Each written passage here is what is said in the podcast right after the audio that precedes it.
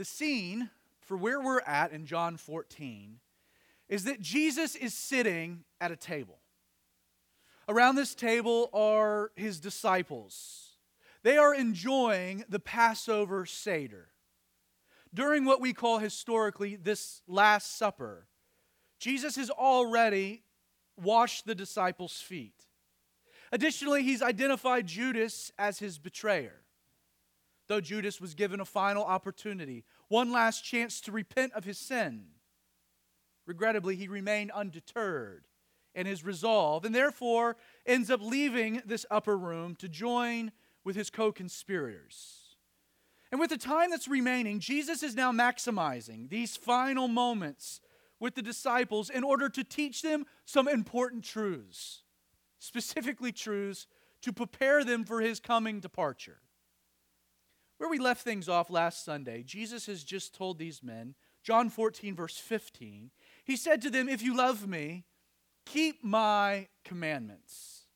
Again, last Sunday we discussed in some detail how obedience is the tangible evidence a person really does love Jesus in response to his great love for them. That our obedience is the appropriate reciprocation of his love. He's told them, If you love me, keep my commandments. In the context, aside from obedience, this specific commandment, the mention of the word commandment, it's designed to take our attention back to really the only commandment Jesus ever gave, and that's recorded earlier in this dinner in John 13, verse 34, when Jesus told these men, A new commandment I give to you, that you love one another as I have loved you, that you love one another. Not only are we, as followers of Jesus, instructed to love one another, but this commandment, it was given with a very large caveat. We're told to love one another, not as we love ourselves, not as we love our neighbor, but we're to love one another as Jesus has loved us. Without question, such a commandment is virtually impossible without the direct involvement of Jesus himself. Which is why he continues, verse 16 I will pray the Father, and he will give you another helper, that he may abide with you forever, the Spirit of truth whom the world cannot receive because it neither sees him nor knows him, but you know him. For he dwells with you and will be, future tense, in you. I will not leave you as orphans, I will come to you.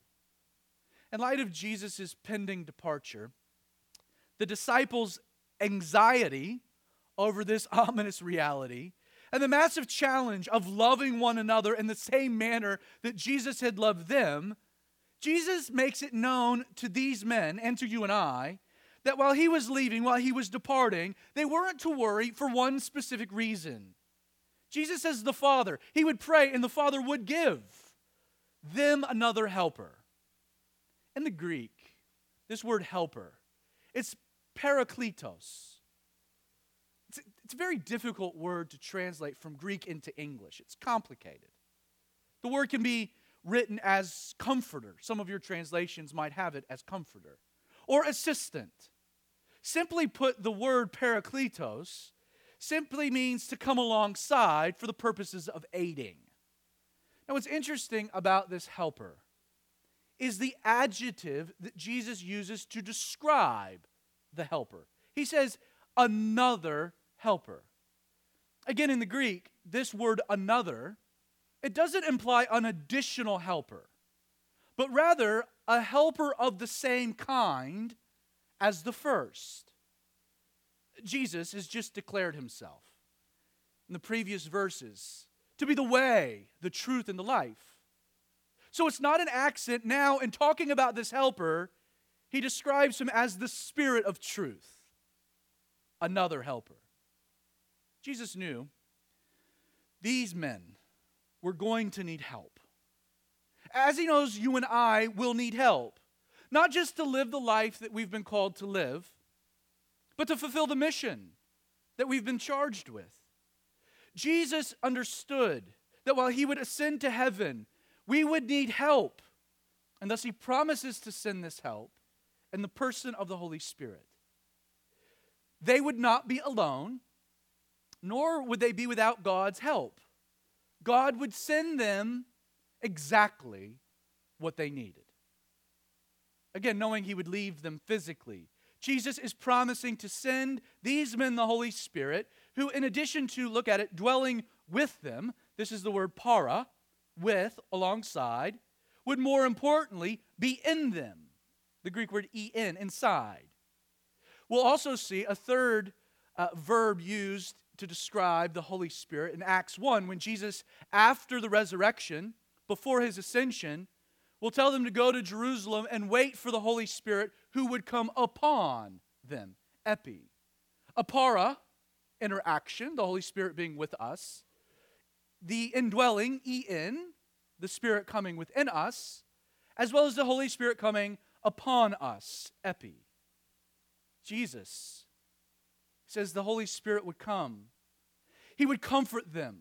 He would be an aid. He would comfort them. He would indwell them. But ultimately, He would provide them power.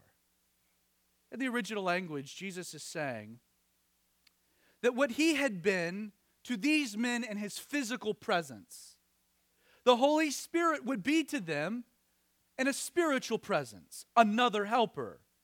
Jesus would not leave them as orphans, promising first that the Father would send a helper before then adding, I will come to you. Isn't that interesting? The Father will send another helper, and then Jesus later on says, I will come to you. The implications of these two statements, the Father will send, I will come, is that the presence of Jesus would manifest in these men's lives through the person of the Holy Spirit. Another not in addition to, but in the same kind of. While they were uniquely separate, Jesus and the Holy Spirit, they are clearly working in tandem. In fact, in Philippians chapter 1 verse 19, the apostle Paul will go so far as to actually refer to the Holy Spirit as being the spirit of Jesus. I will come to you in the Holy Spirit. It's important to note that Jesus isn't presenting the Holy Spirit as I think some people imagine him to be, as a mystical power as some unknowable force.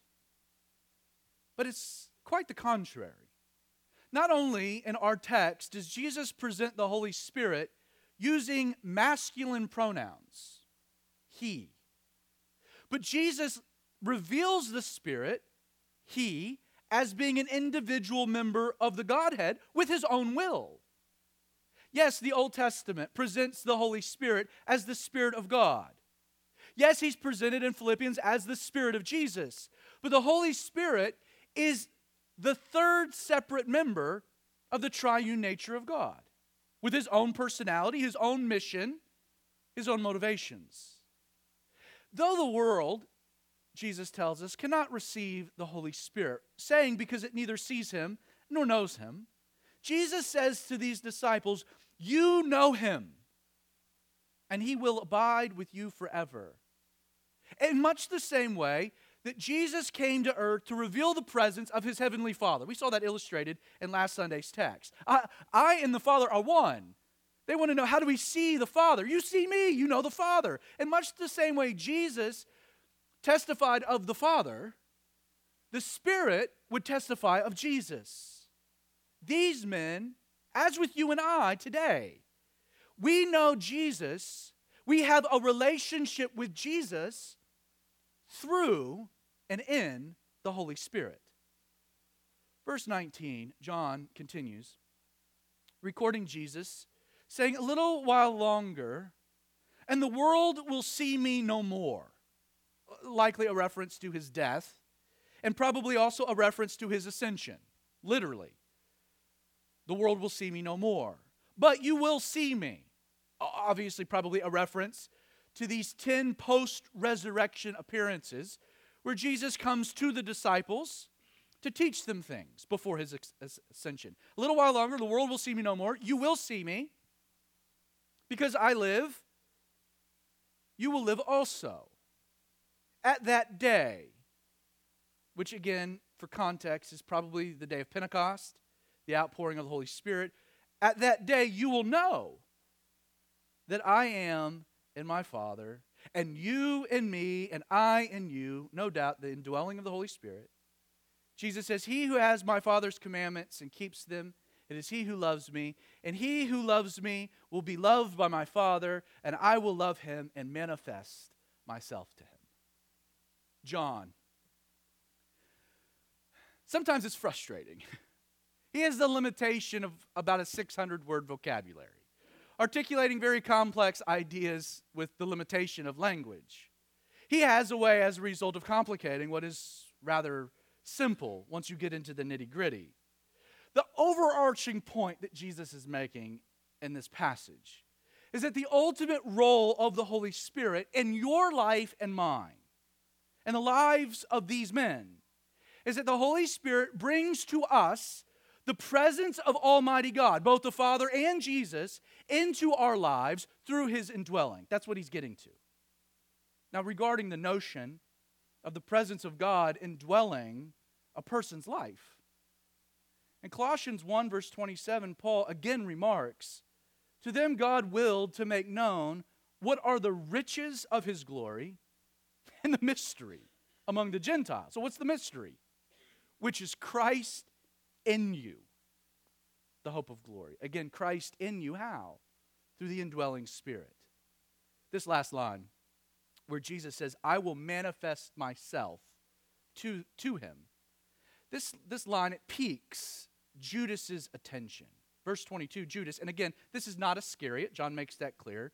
Uh, for the student of Scripture, this is likely Thaddeus, who's a disciple mentioned in Matthew uh, 10, verse 3.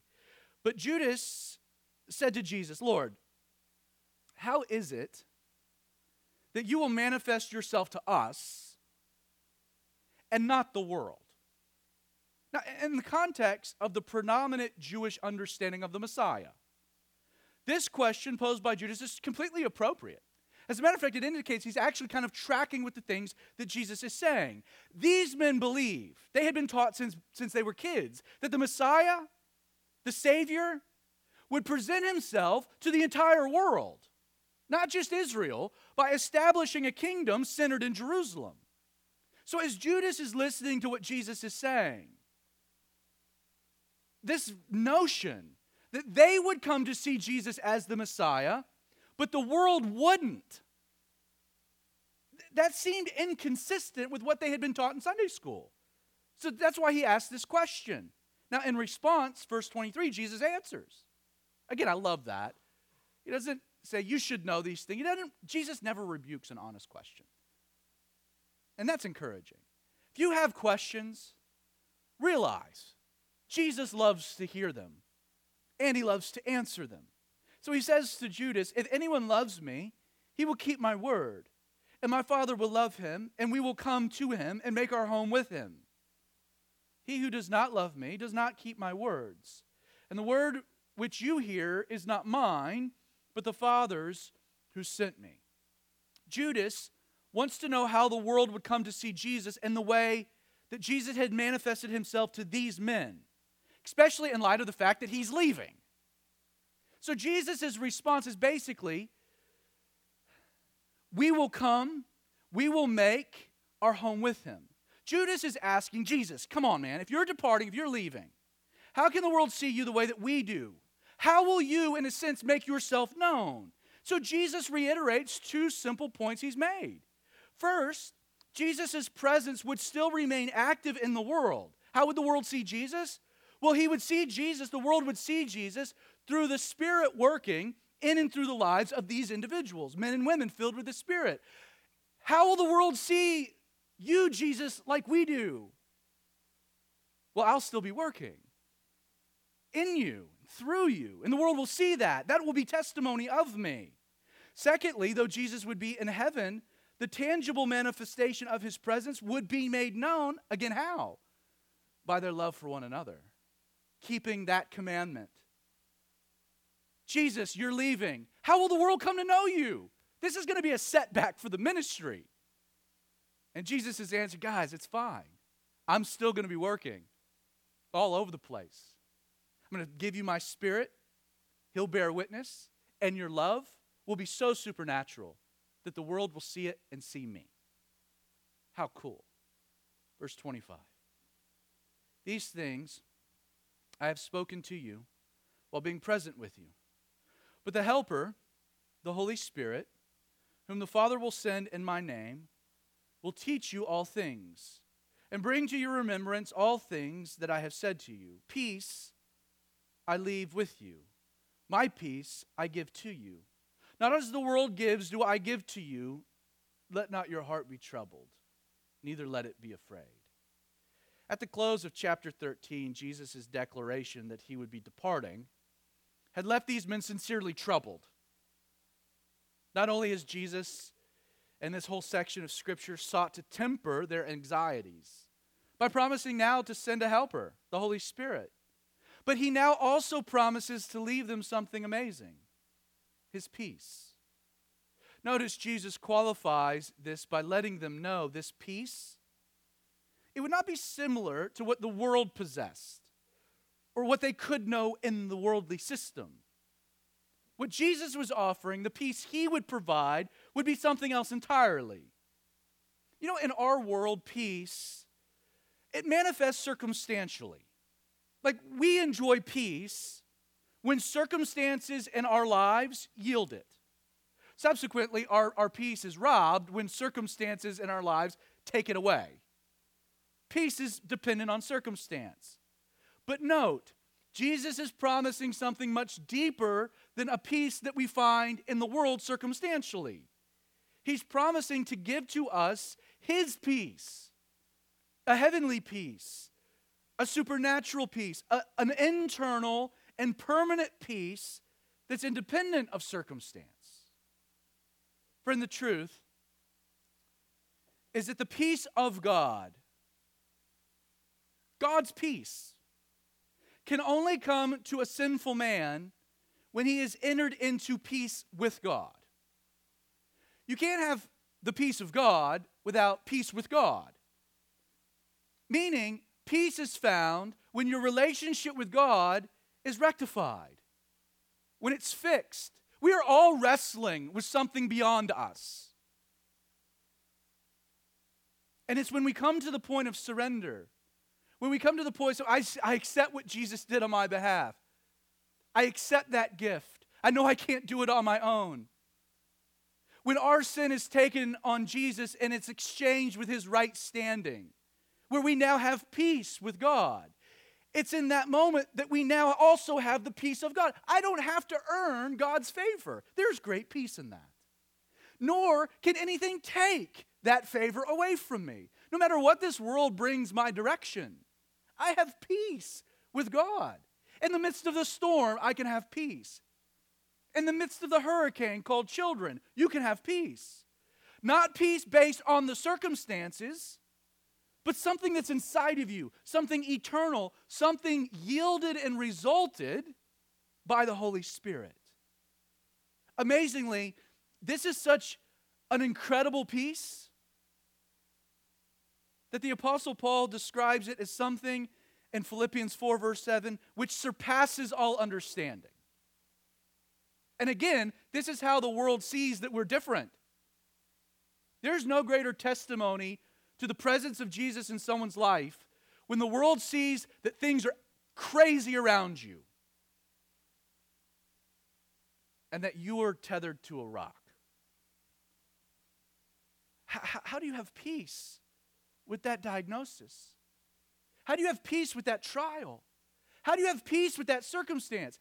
I need to know how you have peace because I can't find anything in this world close to it. And the answer is well, it's not of this world, it's the peace of God. Verse 28, Jesus continuing, You have heard me say to you that I am going away and coming back to you. If you love me, you would rejoice because I have said I am going to the Father, for my Father is greater than I. And now I have told you before it comes, that when it does come to pass, you may believe. I will no longer talk much with you for the ruler of this world is coming, but he is nothing in me. But that the world may know that I love the Father, and as the Father gave me commandment, so I do. Arise, let us go from here. Imagine being one of the men sitting at this table. I mean, in addition to the things we've looked at, the other gospel accounts also, also let us know that Jesus takes this the Passover Seder tradition and he redefines things and he flips it on us and he institutes communion. Hey, this bread and this cup, they've meant something for thousands of no longer do they mean the things that, that you think they do. This is my body broken for you. And, and you're like, what? This is my blood that will be spilt for you. I mean, Jesus, this around this Last Supper, this table, I mean, heavy things have been coming. But imagine as the conversation's winding down, you hear Jesus say this, guys, the ruler of this world is coming. Now that's intimidating. That's intimidating. And yet, while Jesus knew that Satan was planning a full blown attack that night, Jesus continues, ah, but he has nothing in me.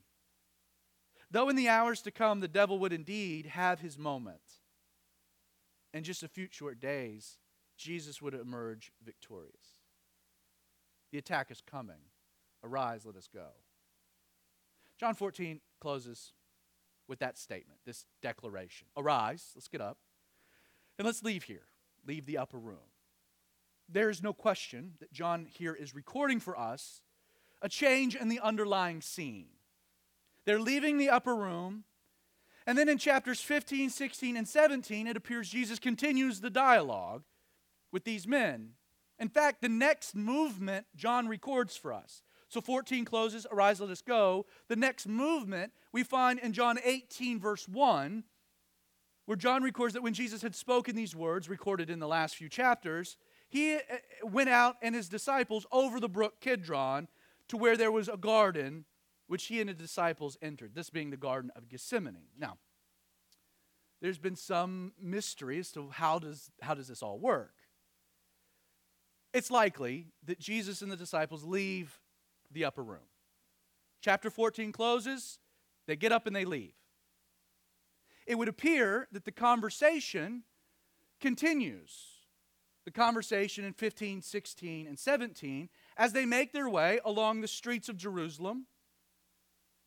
Under the cover of darkness, it's nighttime. Through the temple precincts, they're talking before ultimately exiting the east gate. Then, chapter 18, according to John, once outside the city, they trek across the Kidron Valley, enter the Garden of Gethsemane, located at the base of the Mount of Olives. Now, at some point during this nightly stroll, so they've left the upper room. So, as we look at the next few chapters, they're working their way through Jerusalem. They're walking and talking.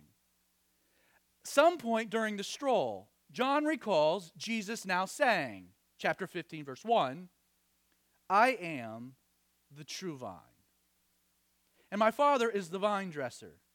Every branch in me that does not bear fruit, he takes away, and every branch that bears fruit, he prunes, that it may bear more fruit. You are already clean because of the word which I have spoken to you.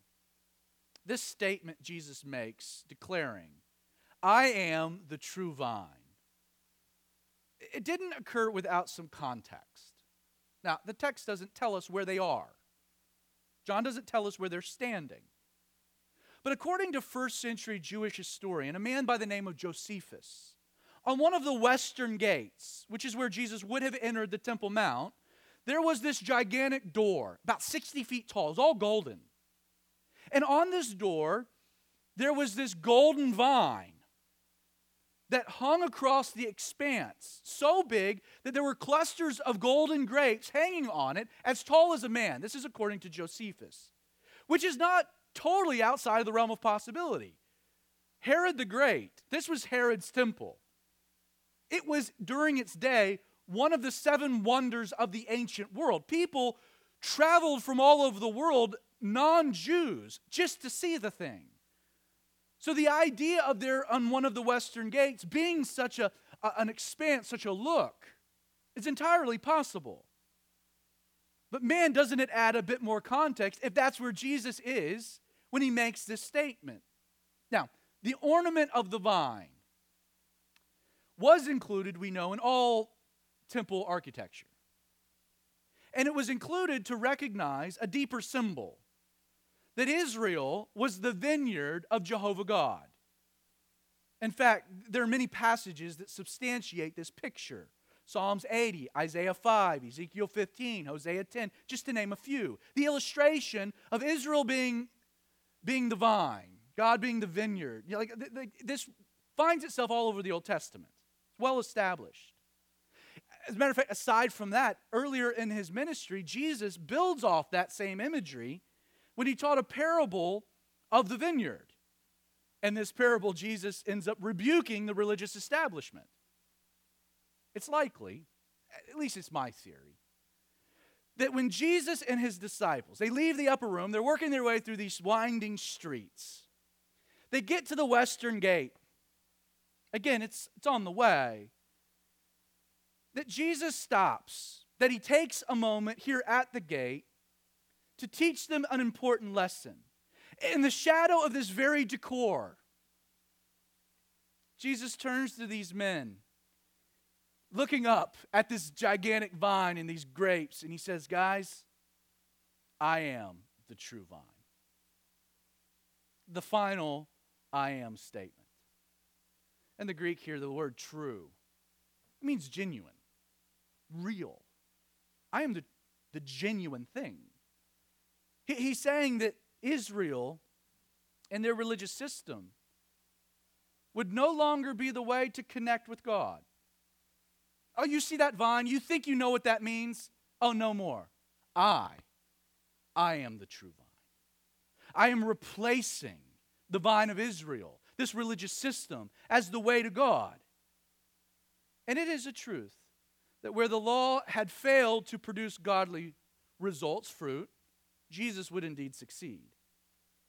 Now, in light of the fact that Jesus is seeking to prepare these men for his coming departure, using this particular picture of the vine, the branches, the fruit, the vine dresser, all of this is apt. It's appropriate. What Jesus is seeking to emphasize was a necessary and continued dependency upon him. It's as though Jesus is saying to them, Guys, I know I'm leaving.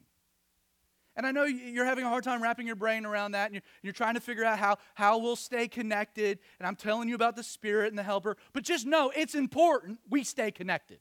Matter of fact, it's critical. Understand a cluster of grapes can never exist apart from a branch's relationship with the vine. A connection between the two, it's not just important, it's essential. In playing off of this picture, Jesus is making it clear to us that a disciple of Jesus must remain completely and absolutely dependent upon Him for any fruit, any godly results to be yielded in his or her life. It's not just important, it's critical. It's not enough, friend, to add Jesus to your life. And using this picture, Jesus is letting us know that you must be completely and utterly dependent upon Him for the source of life itself. As with the lesson presented in the washing of the disciples' feet. Some get the, this analogy, some conclude, apply the analogy in ways that shouldn't be because we make a false assumption. Again, as with the disciples washing, you know, the, the washing of the feet, in this analogy, keep in mind, and it's important for clarity, that Jesus is not speaking of salvation here. This will play itself out later in, in, in the analogy, how, how he extrapolates out the picture. Look again at verse 3. He sets up the, the, the analogy, the illustration, and then he reiterates, again, like he did with the washing of their feet guys, you're already clean because of the word which I have spoken to you. And again, the word clean, this is a, a Levitical term clean, holy, pure, perfect. Jesus is not talking here about salvation. What he's articulating pertains to fruitfulness. Jesus says, I'll read it again. Every branch in me that does not bear fruit, he takes away. And every branch that bears fruit, he prunes that it may bear more fruit. Now, in the context of his father being the vine dresser, Jesus is telling them how the Father would work in their lives so that they would produce the maximum amount of fruit, fruitfulness.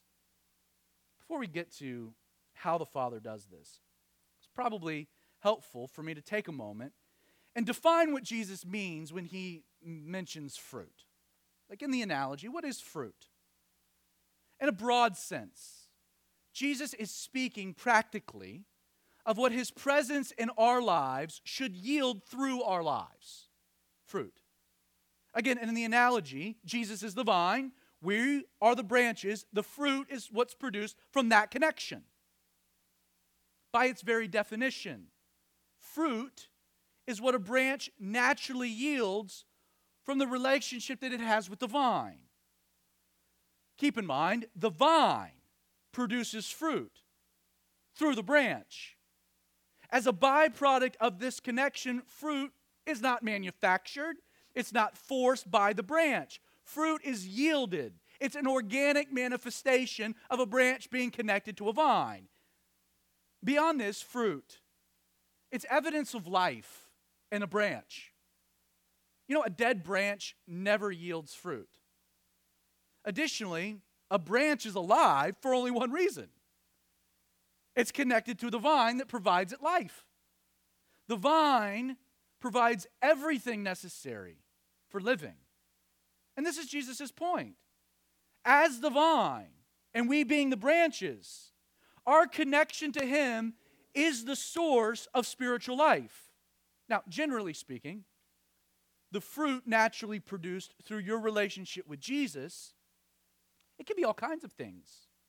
And the Bible actually presents all kinds of illustrations of what's resulting as evidence of the life that we have in Jesus. Fruit, you know, fruit can be the, the byproduct of evangelism.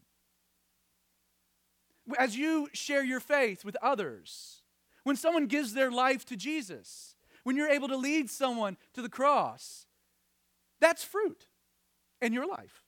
That person and their salvation is fruit.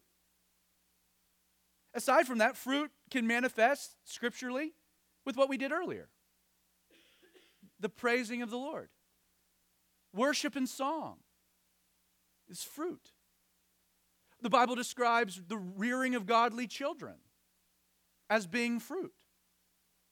This working of God through you in the world. Fruit can be a manifestation of generosity, etc., etc., etc. Now, more specifically, in Galatians 5, verses 22 and 23, Paul builds off of this very analogy by describing for us the fruit of the Spirit. He says the fruit of the Spirit is love.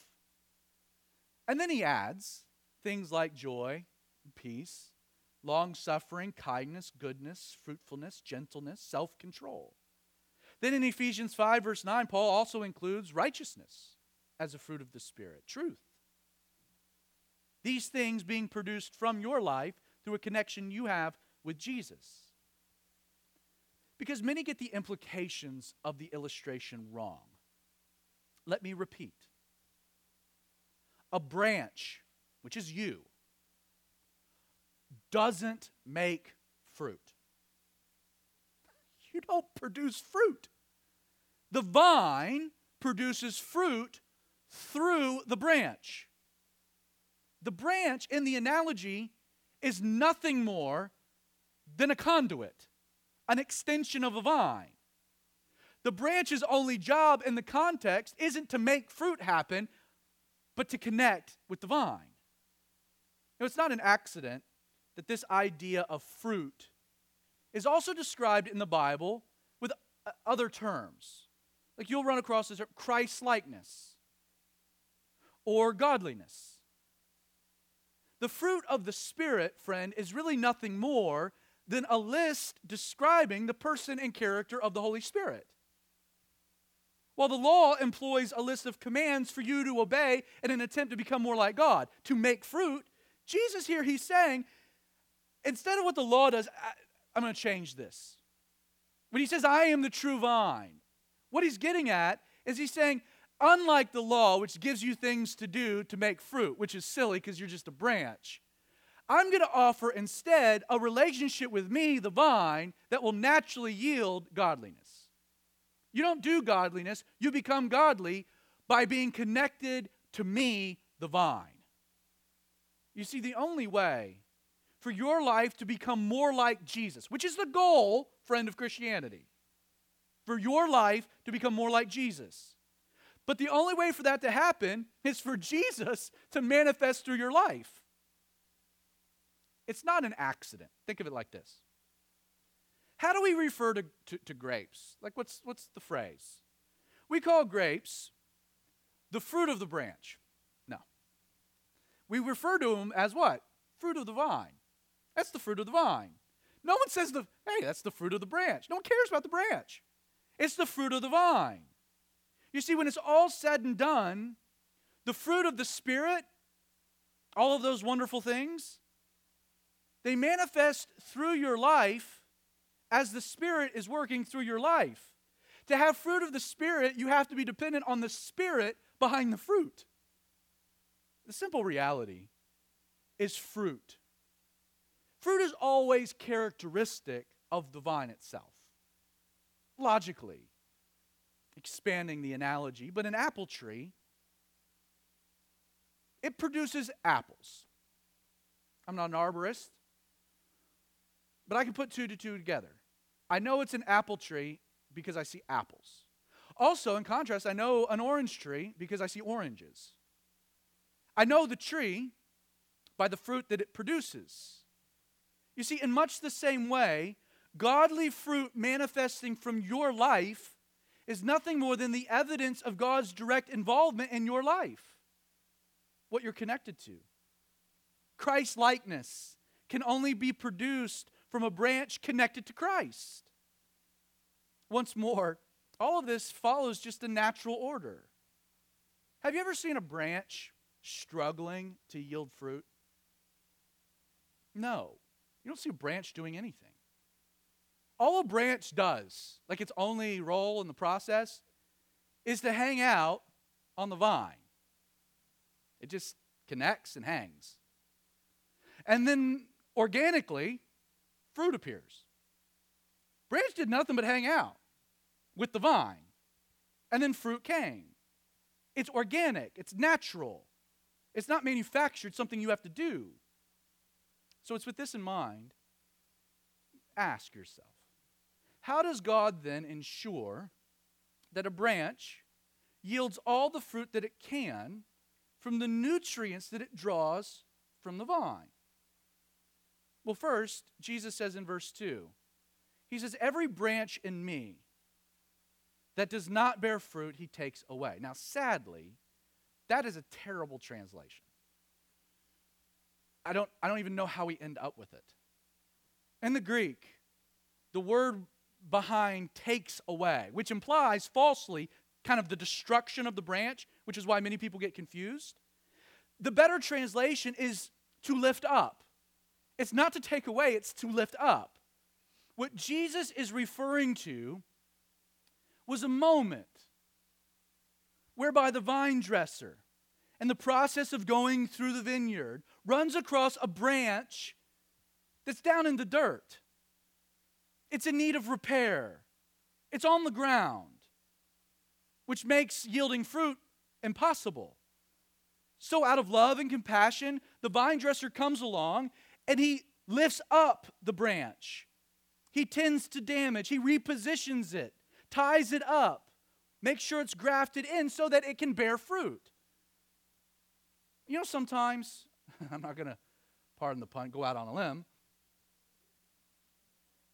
That wasn't in the notes, that just came to me. But life in this world, you know what? Sometimes you get knocked down. You've been knocked down? I have. Like, sure, in those moments, you're still connected to the vine. But you would lie if you didn't say that you, you have been buried under a mountain of cares. You've fallen. You've gotten dirty. You've ended up down in the dumps. And it's hard to produce fruit in such a dynamic. But I want you to know that the Father, the vine dresser, when he comes across such a branch, because the goal is you yielding fruit, does he come and cut you off, throw you? No, he doesn't do that. You're still connected to the vine. Instead, what does he do? He comes along and he lifts you up and he cleans you off and restores you back to a place of health and fruitfulness. But that's not all the vine dresser does. Look again. Jesus also says that the branches that bear fruit, well, they require pruning so that they may bear more fruit. Now, concerning even healthy branches, there are times when saplings naturally emerge. Things connected to us, not necessarily the vine. And while not all bad, because a sapling isn't necessary, they end up minimizing productivity because it diverts resources from the fruit. And in such a situation, as the vine dresser's tending the vineyard, and he comes across these saplings, he lovingly prunes a branch of anything that would prohibit the best fruit from possibly being produced.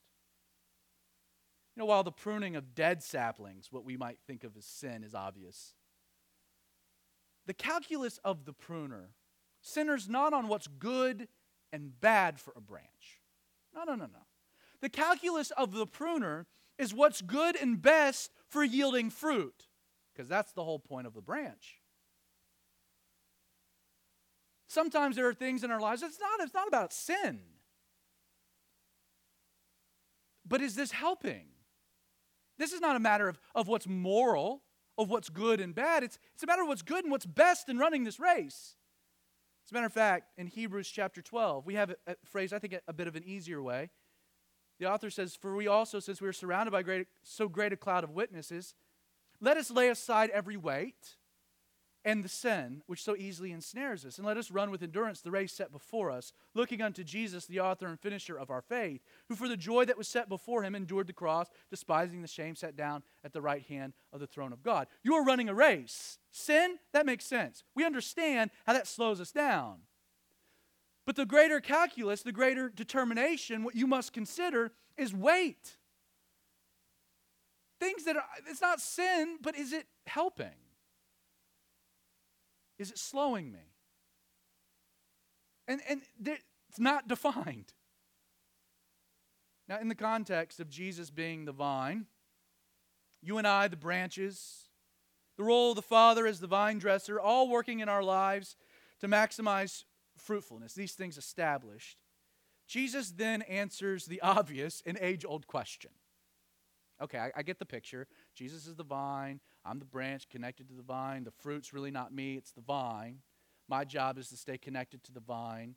And the process of bearing maximum fruit, God, the Father, and the way that He lovingly does comes along. And, and if He sees me down in the dumps, that's not good for fruitfulness. And so He lifts me up he cleans me off. He restores me, uses others to do that. I get that. That's cool. Sometimes He's got to cut things out, slowing me down, taking away from fruit. Sometimes it's bad stuff, sometimes it's unhelpful. Okay, I get all that. But still, I want to be a good branch. I got to do something. What do I do? And so Jesus answers this question. He says in verse 4, knowing we would think this, abide in me and I in you. As the branch cannot bear fruit of itself unless it abides in the vine, neither can you unless you abide in me. I am the vine, you are the branches.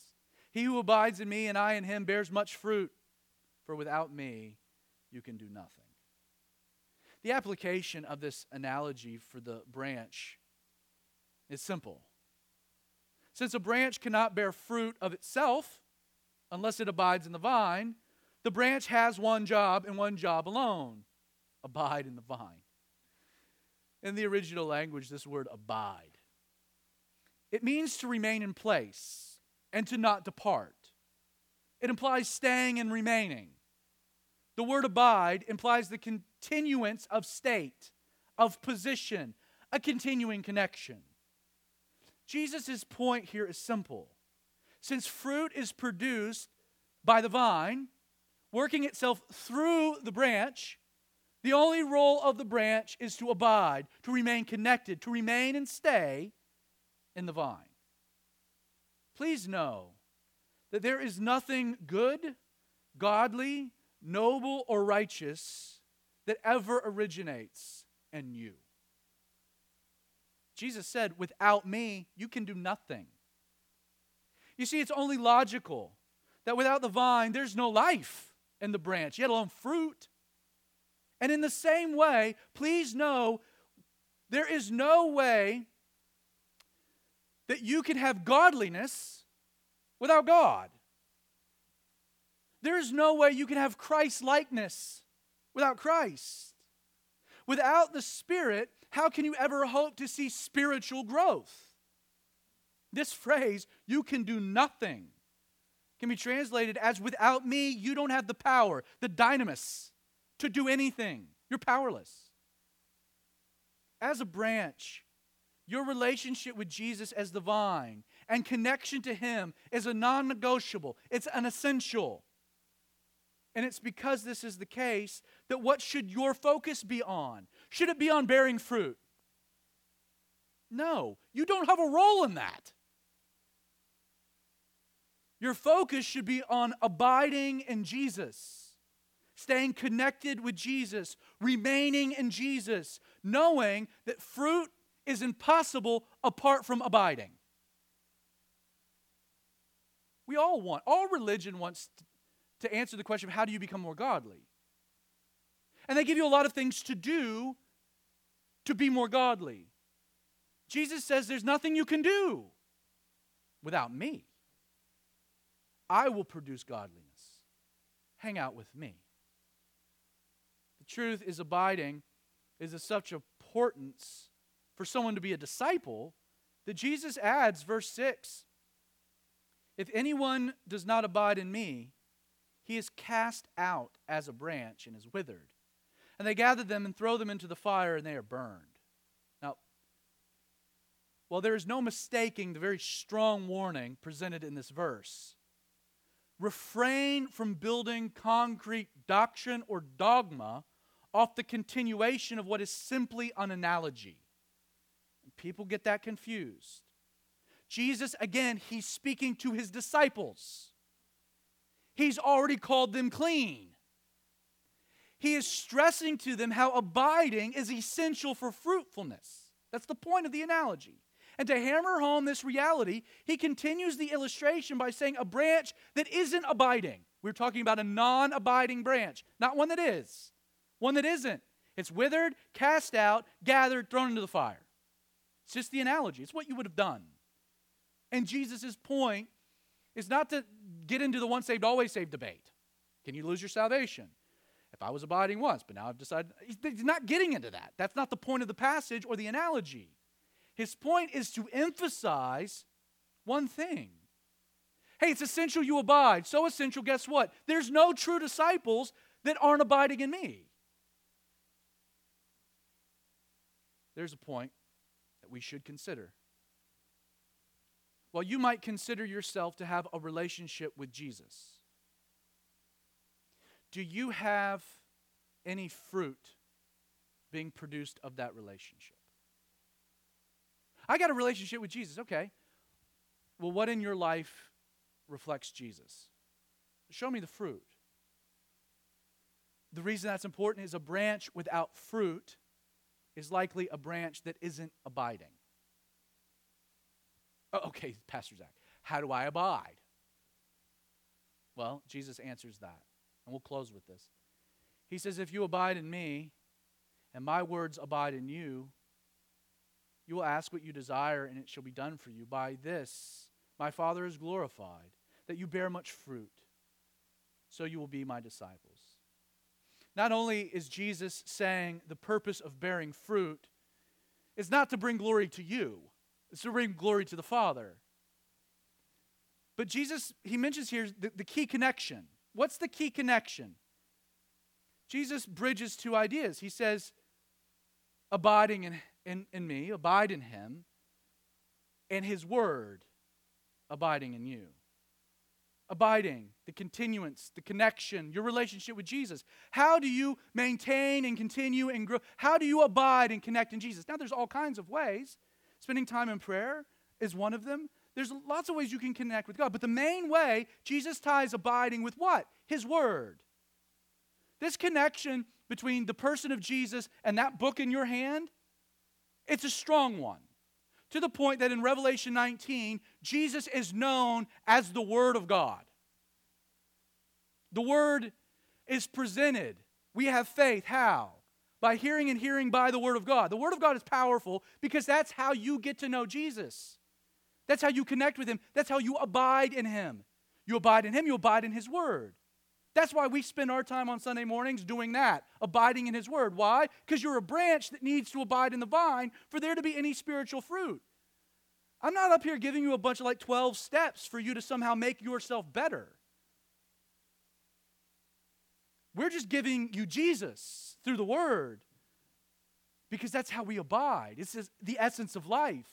The Word of God and its connection and relationship with Jesus, how it reveals Jesus. So strong that we're even told in Hebrews 4:12, for the Word of God is alive.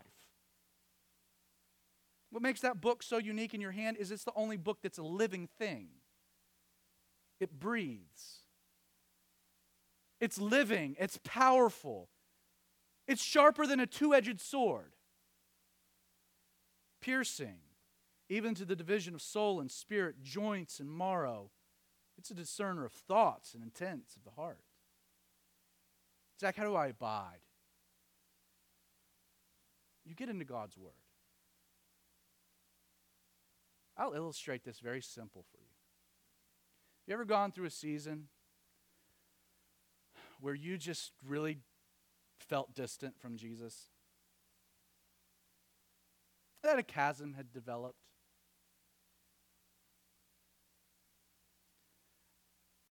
Ninety-nine times out of a hundred,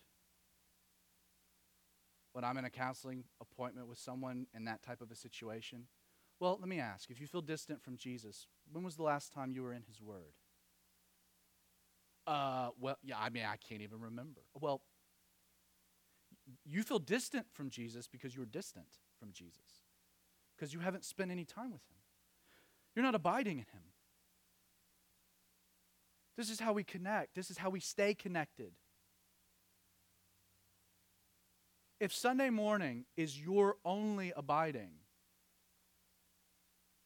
it's very likely you have very, very little fruit.